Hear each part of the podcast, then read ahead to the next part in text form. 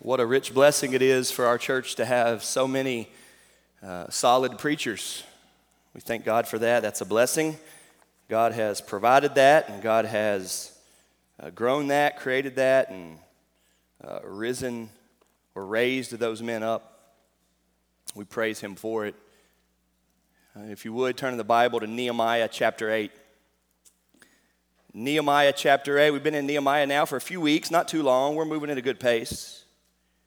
But we've turned the corner. The walls of Jerusalem are built, it's finished. We heard that last week. And so now, no longer is it this massive project to build the walls around the city. Now it is do they know how to move back in there and live and be a city and be the people of God? That's where Nehemiah goes now, beginning in chapter 8.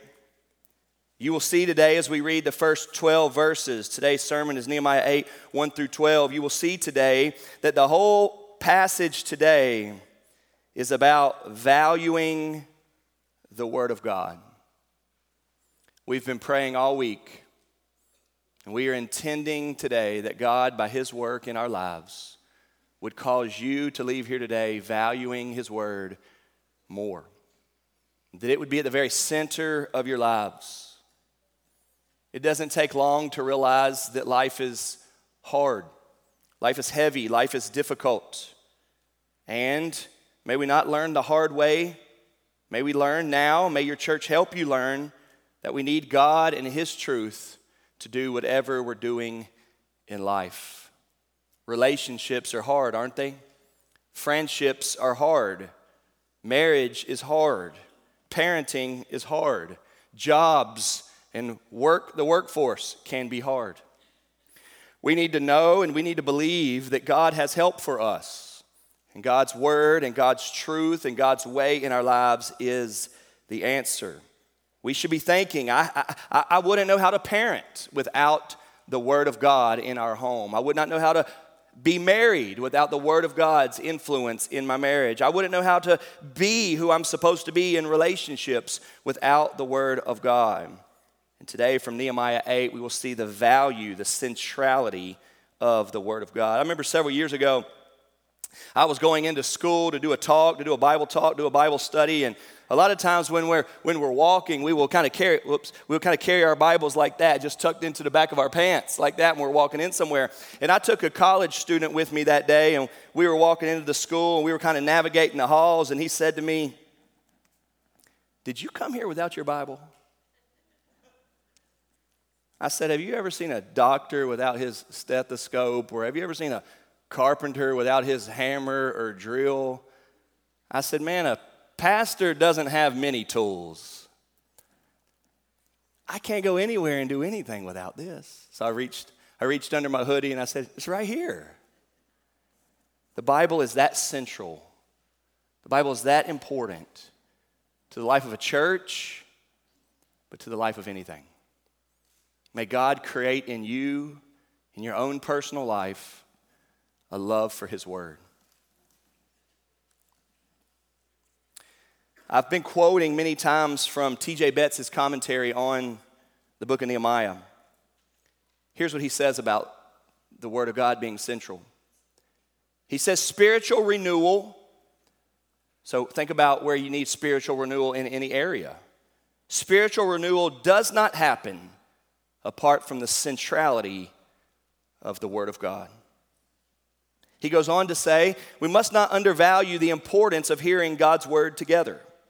Among other things, it helps us all remember the breadth of God's work of salvation and how we are all members of one another in Christ, needful of one another in the body of Christ. It is the Word of God being at the center of our lives individually and our lives separately that continues to point us into what is God's truth and God's way.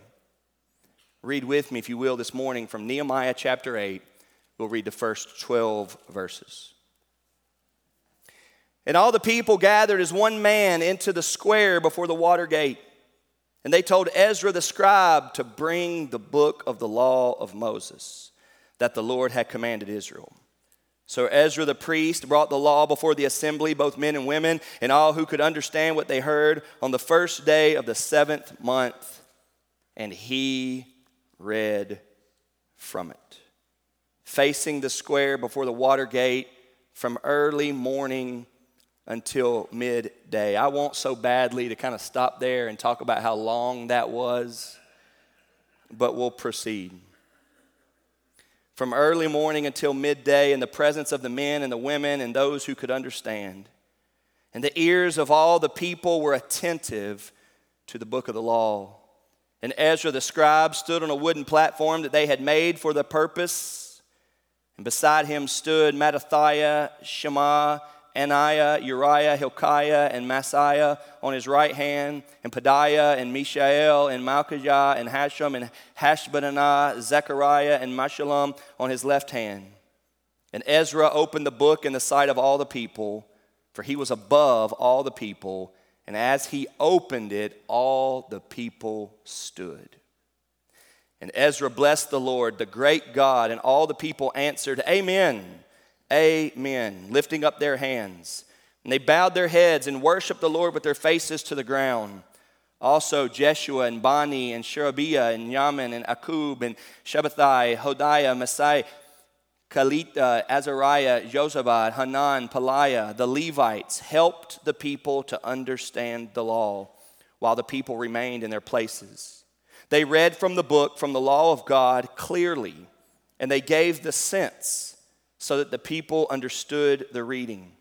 And Nehemiah, who was the governor, and Ezra the priest and scribe, and the Levites who taught the people, said to all the people, This day is holy to the Lord your God. Do not mourn or weep. For all the people wept as they heard the words of the law. Then he said to them, Go your way, eat the fat, and drink sweet wine, and send portions to anyone who has nothing ready, for this day is holy to our Lord. And do not be grieved for the joy of the Lord is your strength. So the Levites calmed all the people, saying, Be quiet, for this day is holy, do not be grieved. And all the people went their way to eat and drink and to send portions and to make great rejoicing because they had understood the words that were declared to them. What a remarkable passage. Think about if we had just blown through the book of Nehemiah and skipped chapter 8. Think about if we had just focused on what is the main emphasis of Nehemiah, the rebuilding, the rebuilding of the walls. We would have not seen or spent time to slow down here and see the centrality of the Word of God in this work. My first point this morning, for those of you that take notes, for the kids that are using the listening page, the centrality of God's Word in our lives and in our world the centrality of God's word in our lives and in our world. God's truth, specifically here, his law, is central. And there is no other response for the believer than for it to be at the very center of our lives. Of course, we may be able to call ourselves believers. You may be able to check boxes and identify as Christian. But the real Christian life is lived as one who is believing this hungry for this, desiring to grow in their knowledge of this. What we have here in Nehemiah chapter 8 is a beautiful picture of a people, a town, a group of people, a community valuing the Word of God. Once they get in there, it says they're all gathered. From last chapter, chapter 7, verse 66 says the whole assembly together was 42,360 people. They have them all gathered. They tell Ezra the scribe to bring the book of the law. He brings it. And they tell him to read it. Verse 3 says he, he read it. It tells us there that they had built a platform, something maybe similar to this, for him to just get above the people so that he could be heard better. Verse 3 tells us that he read from it facing them. Verse 3 tells us that he read from early morning until midday. If we want to, uh, a, a humble statement of that would be what, two to three hours of just reading the Bible. Could have been four, five, six hours from 6 a.m. to noon of just reading the Word of God. Verse 3 tells us that all of their ears were attentive. They liked it, they listened, they weren't distracted, they weren't scrolling through their phones back then, I assure you that. They made the platform in verse 4 for the purpose of him being able to read the Bible to them.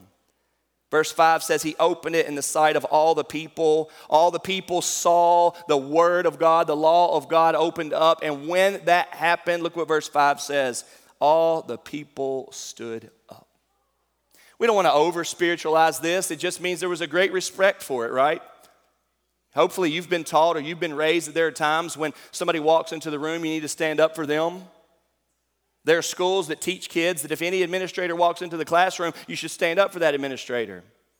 Many homes teach that if a lady, a female, walks into the room, you ought to stand up for her immediately and make a seat available.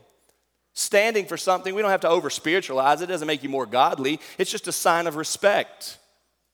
If everybody stood, that's 42,000 people going, oh, hey, about to read the Word of God. The attention, the concern, the, the valuing, respect for the Word of God. Now remember, this is the people of God. So this is this is Old Testament. This is before Christ had come. And so the people of Israel is still supposed to be like a, a, a people of God in their in their in their way that is different than how we are now, meaning the, the Spirit of Christ lives and the Gentiles have been included in and all of that. And so it's not exactly to say, well, Fairdale needs to be like this. It's not exactly that. But it's similar in the way that they are still trying to rebuild their city. Notice that it's not telling us here's how all the businesses need to be run. Notice that it's not telling us of how the government needs to be run. Notice that when all the 42,000 people get back in there, they submit themselves to the truth of the Word of God. It is to be at the very center of their lives. And not just the lives of their home, but for the life of the entire place, the entire people. We as Christians are to understand that the Bible is the Word of God. God has given it to us. God inspired men to write the scriptures, it's breathed out by God. It is the truth of God, it is alive.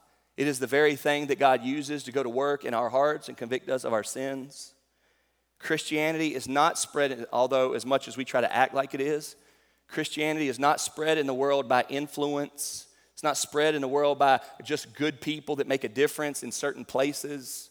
God may use that, but Christianity is spread in the world, in our neighborhoods, in our schools, in our towns, on our streets, through the preaching of the Word of God that emphasizes that God so loved the world that He sent His Son Christ to die for our sins. We may be able to draw a crowd and we may be able to influence people, but it doesn't do anything for the kingdom of God doesn't do anything for heaven, doesn't do anything for the glory of God if it is disconnected from the truth of God. The truth of God proclaimed is what God uses in the world. We need to think less about influence and we need to think more about the truth of God and its place in our lives. There's a lot of hype these days about energy and, and positivity and all of that, and I'm all for it. I hope y'all think I'm a good hype man for you all too. I hope I'm a positive figure in your lives. It sure beats the alternative day to day, I know that. But may we also know that we are a church here that believes the Word of God, and that's what we do. And every action we do, every good deed, every good work, every opportunity that we get to love and serve the church or outside of the church finds its goal in being able to tell this word, finds its goal in being able to bring people into position to tell this word. The Bible is to be at the center. It is a fascinating read in Nehemiah 8. All the people, the men, the women, the children, even says anybody that could understand. If you're old enough to understand what's being said, get up here. Let's hear it. The centrality of God's word in our lives and in our world. I want to do something different now. I want to show you a little video, and I, I, we rarely do this. I want to show you a video of a community in the world that never had the Bible, never. And this is them getting the Bible. We're going to watch a video that's proving this point, and I'll come up and keep preaching. I've seen that video now several times, and it, it gets me every time. Imagine longing for your town and your people and your family to get the Word of God before another dies and seeing there at the end of it that he got it. They valued the Word of God, they wanted it, and they rejoiced when they had it. We see a similar thing here happening in Nehemiah 8 where they're moving into the city. It's time to start it. They tell Ezra to bring the Word, and let's read it. On Friday, we fed the football team a, a pregame meal like we've been doing every Friday. We had a guest speaker today. I think they're getting tired of me giving them a message. So we had a guest speaker here this Friday, uh, our brother Aaron Nance, who works for U of L FCA and is a part of Highview Central Baptist Church, and he was here. And in the midst of all the meal, I had picked up his Bible and just set it to the side. And so when it came time to give the message, he went to grab his Bible and he's like, Oh no, man, my, my Bible's missing. I need my Bible real quick. Where is it? And so we had to look around. I said, Oh, it's over here. I just put it over here. And so we ran over to the corner for him to grab his Bible. And as he came back by me, he said, If I don't have this, I don't have anything to say to this football team. This is the centrality of God's word in our lives and in our world. But that's not the only thing that we get here in Nehemiah chapter 8. Two times in these verses, verses uh, 8 and in verse 12, uh, we see an emphasis here on the clarity of understanding the law of God. Notice at this point, there wasn't the whole Bible, there wasn't the New Testament.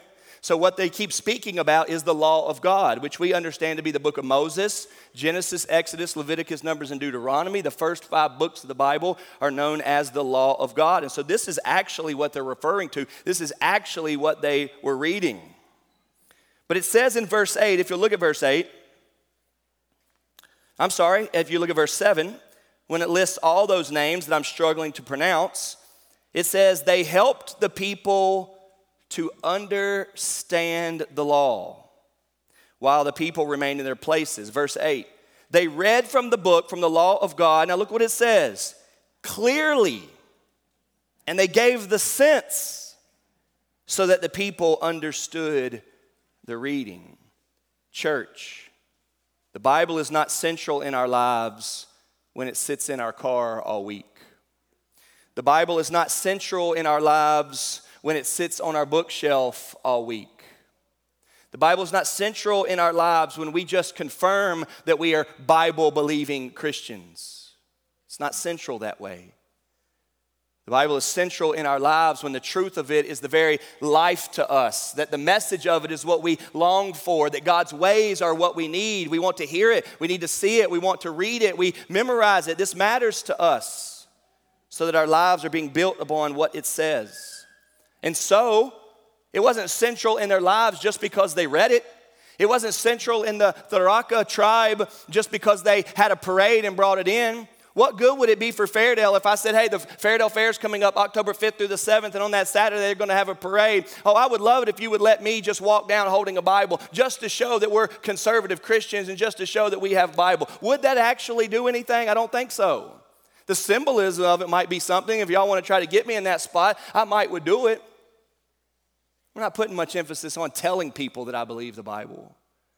We don't want people to know simply that we are people that affirm that the Bible is true and it needs a place in our lives. We don't need a sign hanging on the wall that says we're Bible people.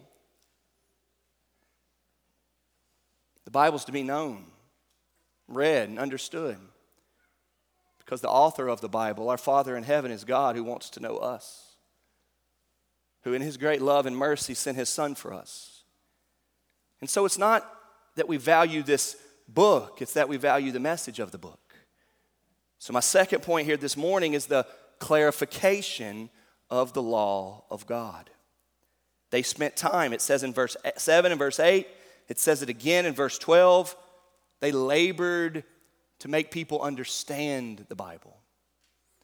And while we have a lot of people in the room, I, I, dare say that the majority of you all would say, absolutely, I, I believe the Bible. The Bible has a place. We need it. We need to get the Bible about more, yeah? I know that. I know you almost all of you all would affirm that. We don't understand it. We haven't necessarily worked to understand it. That's the need. Specifically, here this morning, I want to talk about the clarification of the law of God. What is the purpose of God's rules? What is the purpose of God's law? Why does God tell us to not do so many things? Why does God tell us to do so many things? Why are there so many don't do this? Why are there so many thou shalt nots? God wants us to understand Him. God teaches us that the only way that we can understand ourselves is when we understand Him and see our lives in light of Him. There is an exact correlation.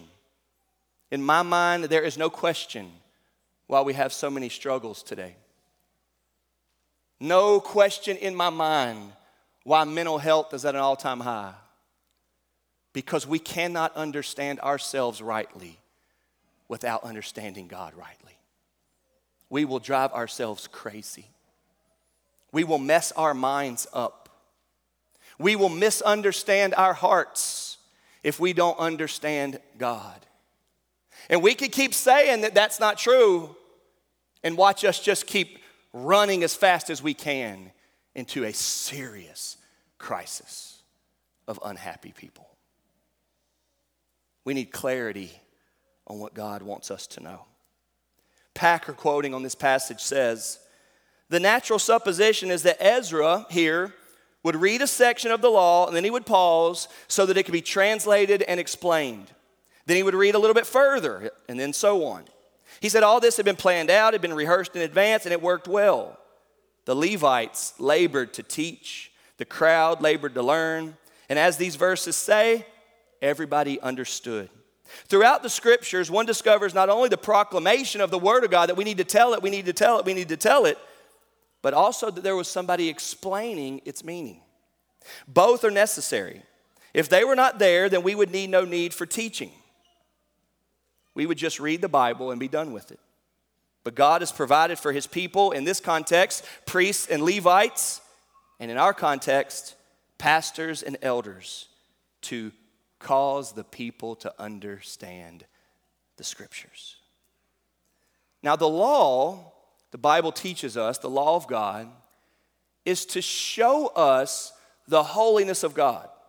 This is how perfect God is. And in seeing the holiness of God, if you've never heard this before, it's gonna rock your world. You've been thinking about church and Christianity for a long time. If you've never heard this before, it's gonna rock your world. And in seeing the holiness of God, your response is, oh no, I sin. If God's that great, I'm not so great. That's the purpose of the law. When you read the Ten Commandments, no other gods, you should say, There's times when I have some idols. When you read the Ten Commandments, it says, Hey, don't take God's name in vain. You say, Man, I've taken God's name in vain. When you read the Ten Commandments and you hear things like honor your father and mother, you say, Man, I've been disrespectful to my parents before. When you read the Ten Commandments, it says, Do not murder, and Jesus says, Don't hate people, you say, Man, I've hated some people before. You read the Ten Commandments and it says, do not commit adultery. You say, man, I've not been pure always in my heart. You read the Ten Commandments, it says, do not steal. You say, I've stolen before. Do not lie. Do not covet. You think, man, I've done these things before. God's a holy God, and I'm not a holy people. I'm not as good as I keep trying to make myself look out to be. I'm just not. And the Bible wants us to see that we're not on the level of God. When we read the Bible, specifically the law, we're supposed to say, Man, God is so pure and holy and perfect, complete. And me, I'm not so much. In Galatians chapter 3, it makes this very point, and it says that the law is a guardian or a tutor that leads us to Christ. It's like a preschool teacher that's always watching over the kids and say, okay, you need to stand right there. Okay, now it's time to go get some water. Now it's time to grab your lunch. Now it's time to go potty, right? That's what the law does. The law is showing you, man, you are not mature enough on your own. And hopefully those kids grow up enough that in our schools, we don't need people to keep telling them, now go to your locker, now go to lunch, now it's break time, right? You don't. They're, they've grown up. And what happens is when we come to know God's holy law and see ourselves as sinners, that's where the gospel comes in and God tells us that He loves us. Listen to what Sproul, R.C. Sproul, writing on the law of God, says. He says human beings were not created autonomous, that is, free to be a law to themselves. No, we're not. But we're, we were created to be theonomous, meaning subject to God's law. This was not a bad thing, he says. This was not a hardship because God had created man in such a way that grateful obedience would bring him his highest happiness. That's the way God's made it. That when you obey God fully, that will make you the most happy. But we can't do it, so let's keep going. Duty and delight would have coincided as they did in Jesus. The happiest man to ever live was Jesus, and the most obedient man to ever live was Jesus. But we couldn't do that. He goes on to say the fallen human heart hates God's law, both because it is a law and because it comes from God. Those who know Christ, however, find not only that they love the law and want to keep it, both to please God and out of gratitude for grace, but also that the Holy Spirit leads them into a degree of obedience that was never theirs before. Christ saving, forgiving, working. Church, if you've never heard it before, we are not the people that are prideful about how obedient we are to God's law. We aren't. We are the first to say, in a world of fallen people, we have disobeyed God's law. We are not the standard God is. In our men, midweek men's and women's Bible study in the mornings, we have been studying 1 Timothy. And some of y'all that attend that will remember from early on in 1 Timothy chapter 1, he makes the point against false teaching. He says, Now we know that the law is good if one uses it lawfully. We've got generations and generations of people living right here in Fairdale, right here in Louisville, and all over America that were raised in church, and they don't like church. They don't know grace. They don't know gospel. They know a lot of law. They've been told their whole lives, don't do this and don't do that and don't do this and don't do that. They don't know the grace and the good news of what Christ has done. In Timothy, he says, the law is good if one uses it lawfully. Understanding this, I'm still reading from 1 Timothy 1 understanding this that the law was not laid down for the just. The law is not for the church people. The law is not for the good people, if there are any out there. That's a, that's a, that's a fake category, by the way. He says the law is for, 1 Timothy 1, the lawless, the disobedient, the ungodly, the sinners. Because the law shows you, the law of God, the Old Testament, the first five books, shows us I sin. I disobey. I've broken it. And the right response in that moment is I need a Savior. I need forgiveness. God has a Son that He gave for you. He gave His life for your life. He offers to you love and forgiveness. But the only way to get His forgiveness is to repent of your sins. A right understanding of the law of God makes you feel I'm convicted and I need to be forgiven. Come to Him broken and convicted of your wrongdoings and your sin. Confess that you've sinned against Him, and He will receive you with His love and forgiveness. We just sang in that song, did we not? I love this line. Two wonders here that I confess my worth and my unworthiness. Did y'all hear that line? That's really good. Just lining me up beside the law of God, I'm not worthy. Lining me up with the love of God and His grace and mercy poured over me, I find my worth. The Christian's worth, as we sing, is not our own, it's in Jesus. If we're going to use the law to find our worth, we're just going to feel beat down all day long. We sin, we sin, we sin, we sin, we sin. That's why beautiful Bible teaching, good church, and good preaching includes law and grace. We study the Bible so that we can see how sinful we are, but we don't stop there. We study the Bible to see how sinful we are, and we study the Bible to see how loving God is, that His Son is a Savior of sinners.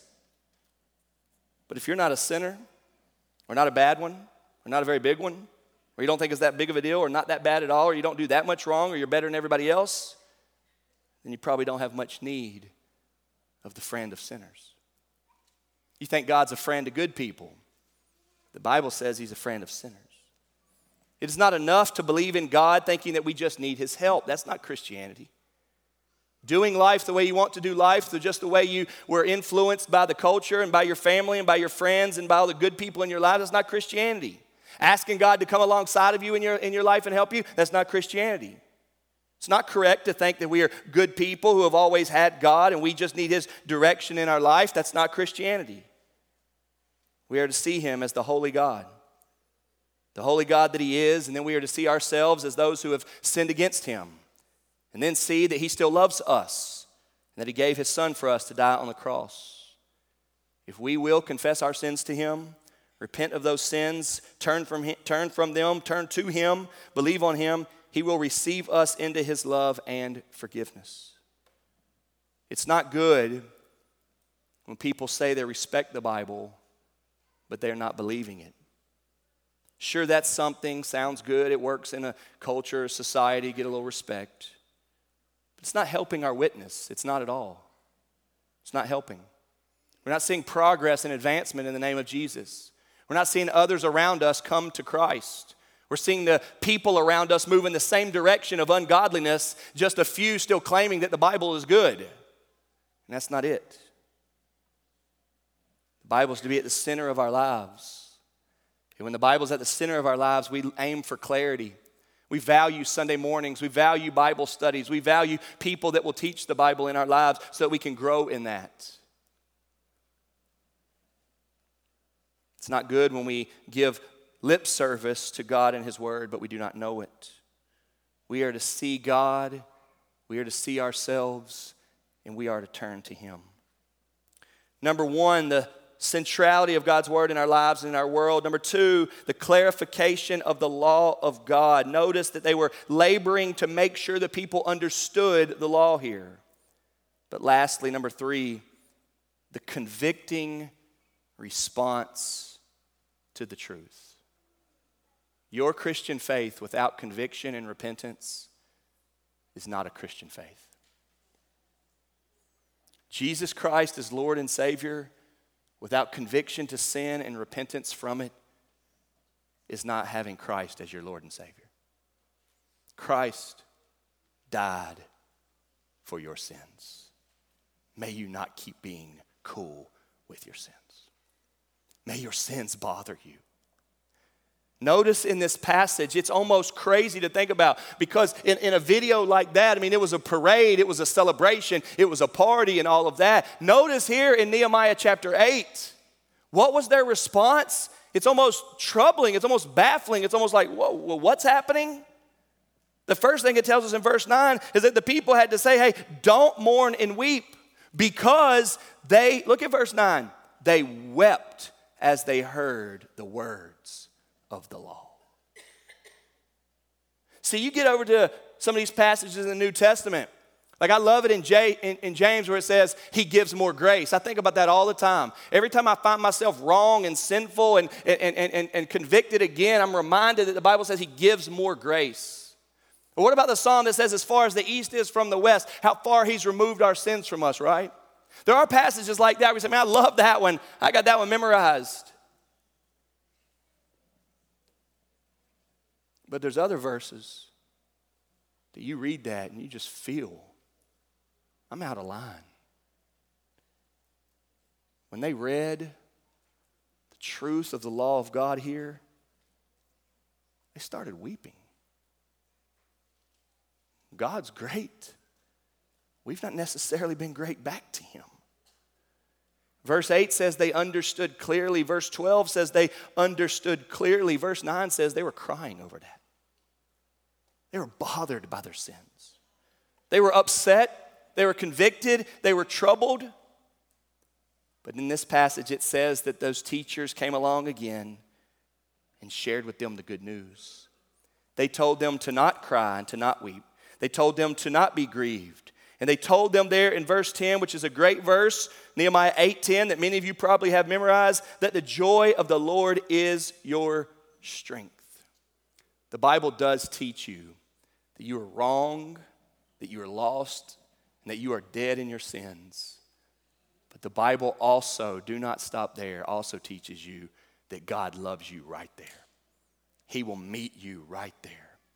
And He's not standing far off saying, if you'll clean up all that and come over here, you can be a part of this team. He came to us. He came to us.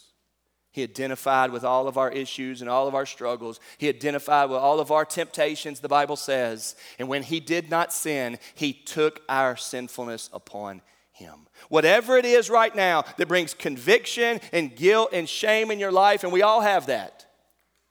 You may be forgiven of, and so it's in your past, but whatever it is that has brought conviction and guilt and shame in your life because of our sinfulness, the Bible says that God loves you in that, and He sent Jesus to die for that, and He will forgive you of all of that. But there is no forgiveness of all of that if we will not admit and confess all of that. We see Him as great and holy, we see us as sinful, and the work of Christ on the cross is the answer to that.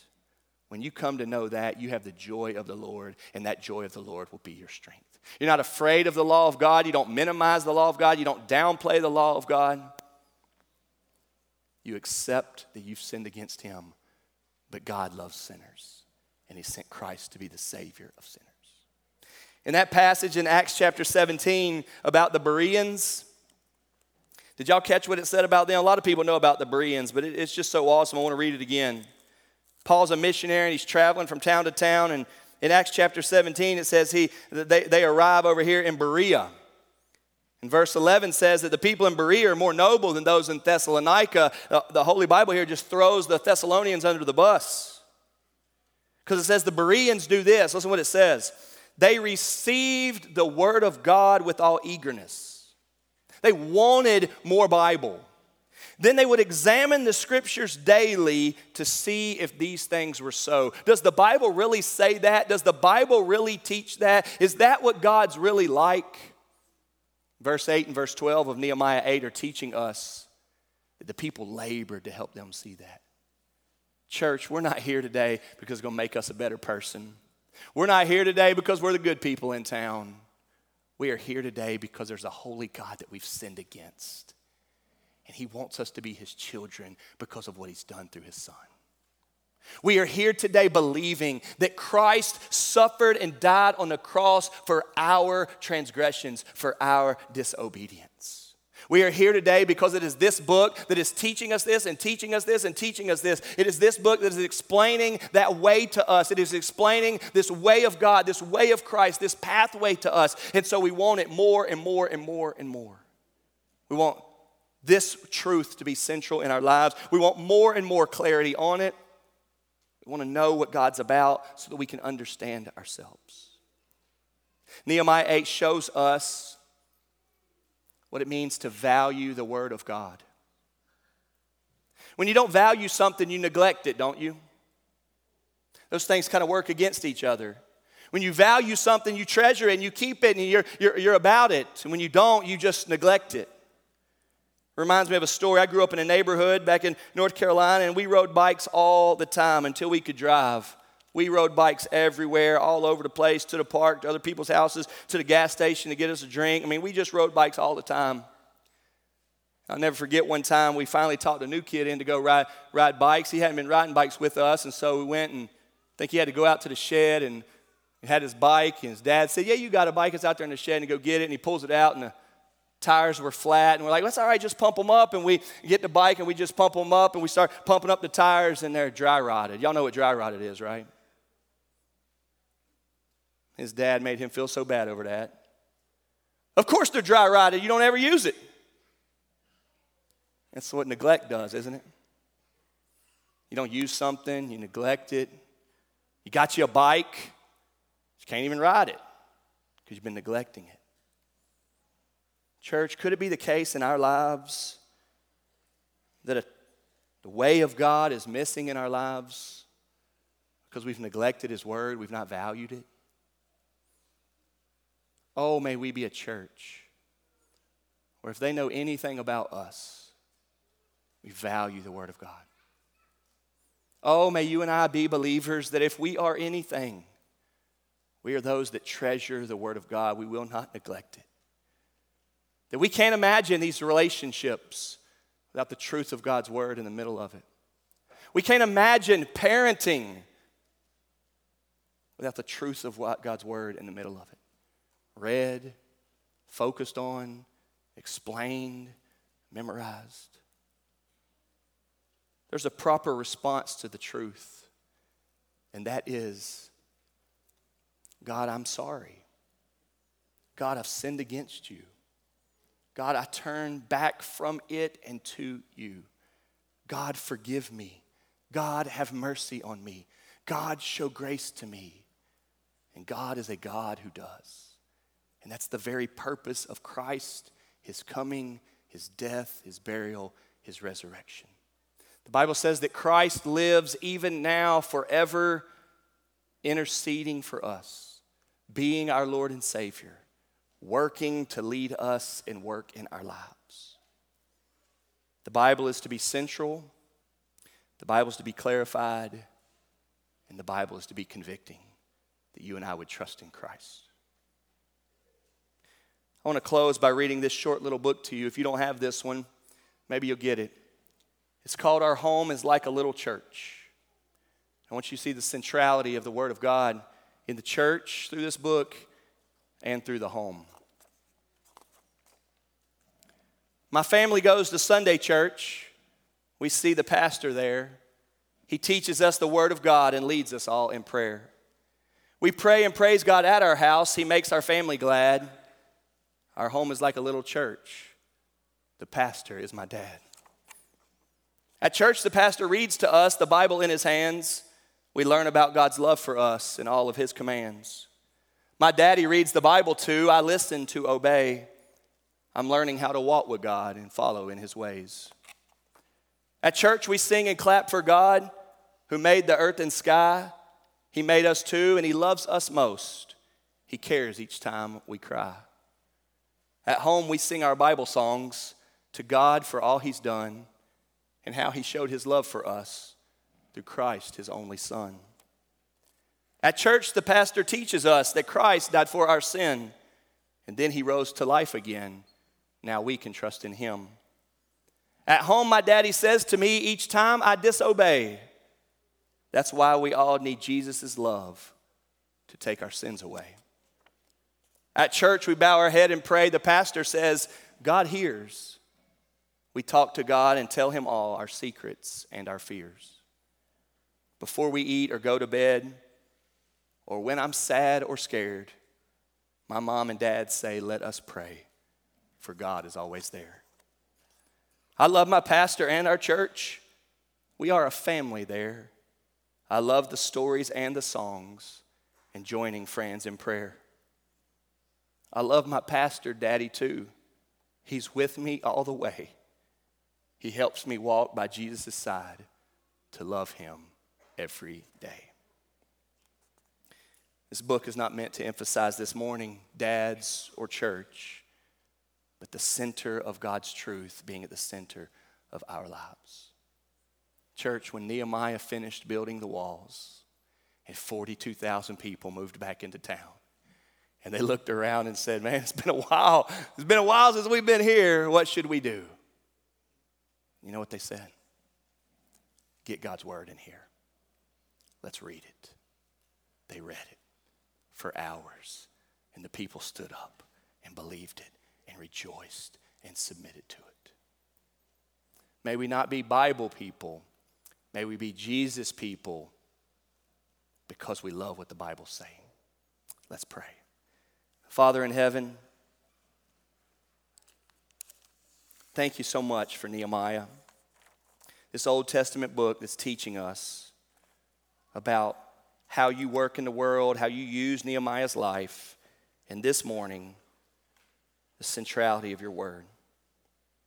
Father, I pray right now that you would convict us that the Bible would be more important to us, that you would convict us to want to know your truth, to make some changes. God, make us people, make our church Bible following, truth following. Father, make us like we see there in Nehemiah 8, a bunch of people wanting to understand it, understand it clearly. God, help us to use the law rightfully, that it's to show us our sin and show us that we need a Savior. Father, we pray today that you would create this conviction in us. In Jesus' name we pray. Amen. As we sing